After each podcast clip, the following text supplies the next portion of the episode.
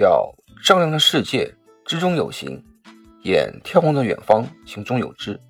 你好，我是行者轩辕，一个把前半生用在了行走的路上，喜爱沉浸式，与当地人同悲同喜的旅行者。第二天我休息，于是布鲁蒙莱恩娜就与我约好，这天他作为向导带我逛逛本地人经常去的地方。早上起来整理后。我就想下楼自己去饭厅，简单做些早饭吃。走进厨房，就见莱恩娜背对着我，正准备做些什么。我打了声招呼，莱恩娜告诉我，其余人都已经吃完早饭出去了。她今天呢也起得晚，知道我还没吃，索性就把我俩的早饭啊一起做了。说实在的。之前由于上午时间和三二爷爷一家的错开，基本上早饭不吃的。饭店的一般员工午餐啊都吃得早，所以我通常就是早午饭一起吃，也能节约些钱。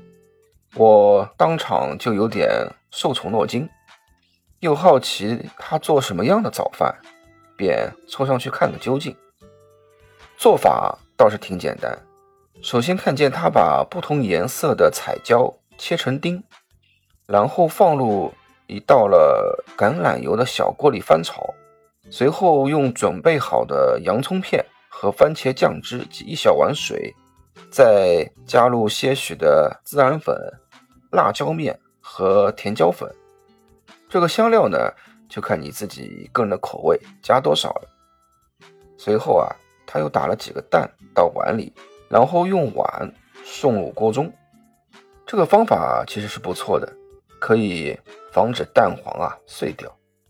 然后呢，他又在锅里面放了几颗西兰花。随后啊，他不是用盖子盖上锅，而是用锡纸裹住小锅继续煮，也就大约两分钟左右就可以了。我连忙拿了两个碗、两个勺子。就见莱安娜直接把小锅端到了桌子的垫子上，掀开锡纸，顿时色彩鲜艳的异国风情早餐呈现在了我的面前。我把我俩的碗分好，就迫不及待地吃了起来。一股淡淡的鸡蛋味与爆发感强烈的番茄孜然味瞬间袭来，然后啊，感觉彩椒微甜的味道中和了其他的浓郁风味。使口感回味无穷哦。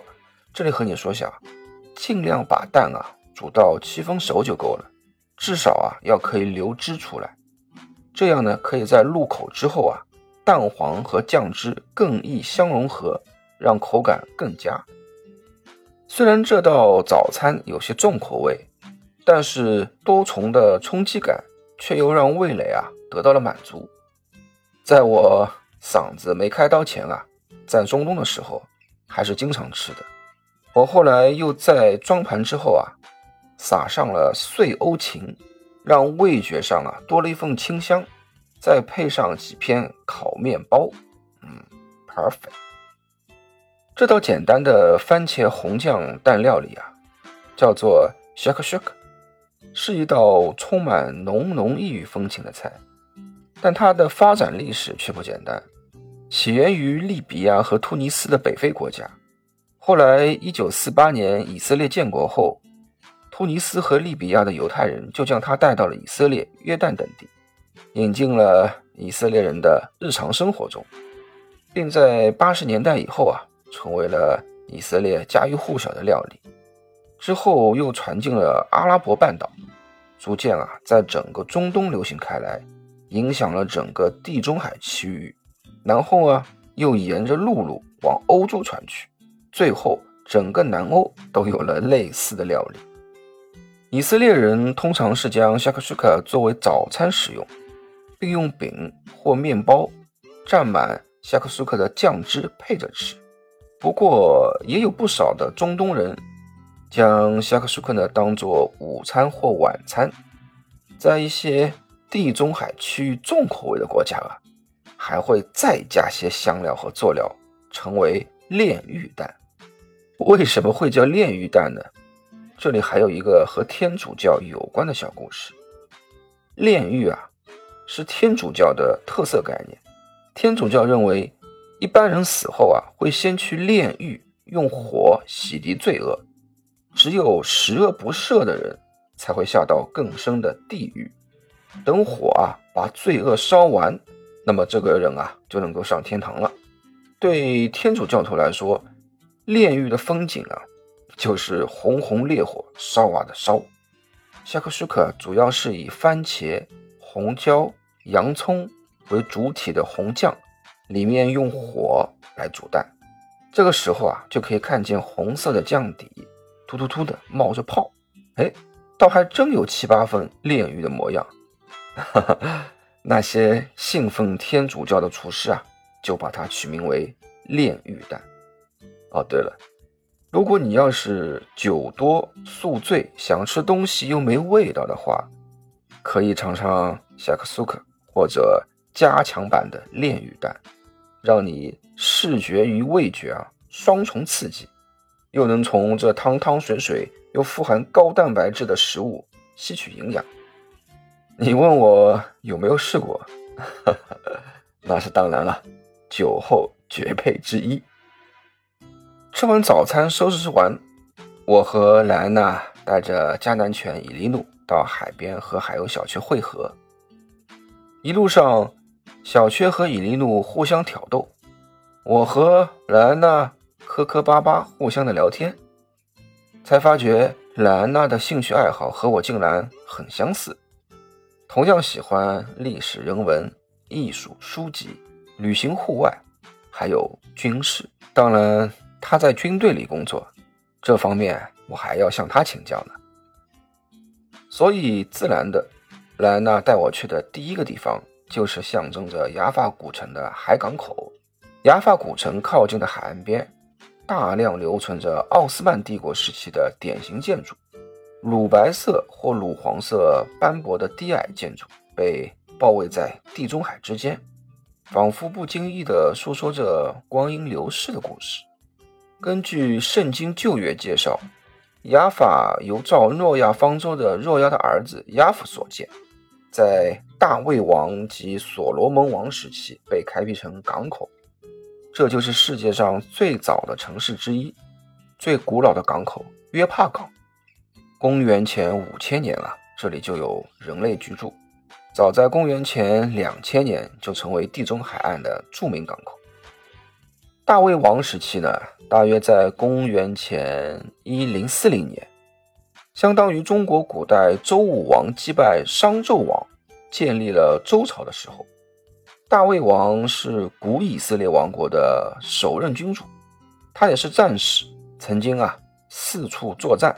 击杀巨人格利亚，打败了海上民族腓利斯丁人的军队，建立了统一而强盛的以色列王国，对后世的犹太民族和世界都产生了巨大的影响。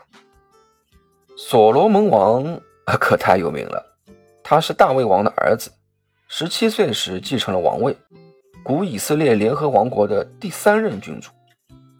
他和埃及法老的女儿结了婚。与埃及人啊合作，把国家建立的非常的强大。在旧约列王记中，就赞扬他有非凡的智慧。当时人们称赞一个人的聪明才智，常用“所罗门的智慧”这句话来形容。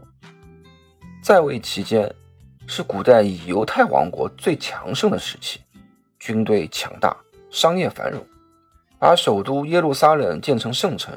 成为犹太教的礼拜中心，也为基督教、伊斯兰教奉为圣地。所罗门王啊，野心勃勃，大力加强统治，在全国划分十二个行政区，增设了各种的官职，以便于行政统治和收取中央赋税。还修建了积货城、车辆库、战马场、金属冶炼厂等。所罗门王时代啊，还特地发展了海上贸易。他的贸易船队啊，遍布航行于红海、地中海，远达非洲、印度等地，搜罗了很多的钱财宝藏。所罗门时代又是古代希伯来文化发展的重要阶段，他也是一位有名的诗人，写过一千多首诗歌，又对于动物、植物拥有丰富的知识。据说圣经中所写的雅歌和箴言就是所罗门王所作，许多文学作品啊，又都以他的名字命名。相信很多哪怕不太知道历史的人，可能也听说过、看过所罗门王宝藏的传说或电影。不知道 你相不相信所罗门王的宝藏呢？知道财富、智慧、美丽的十八女王吗？当时啊。我还真的痴迷于这些历史传说，后来有了时间，我还曾到那些地方去看过。你要是感兴趣的话，有机会可以和你好好聊聊。啊，现在已经深夜了，那今天就聊到这吧，拜拜，晚安。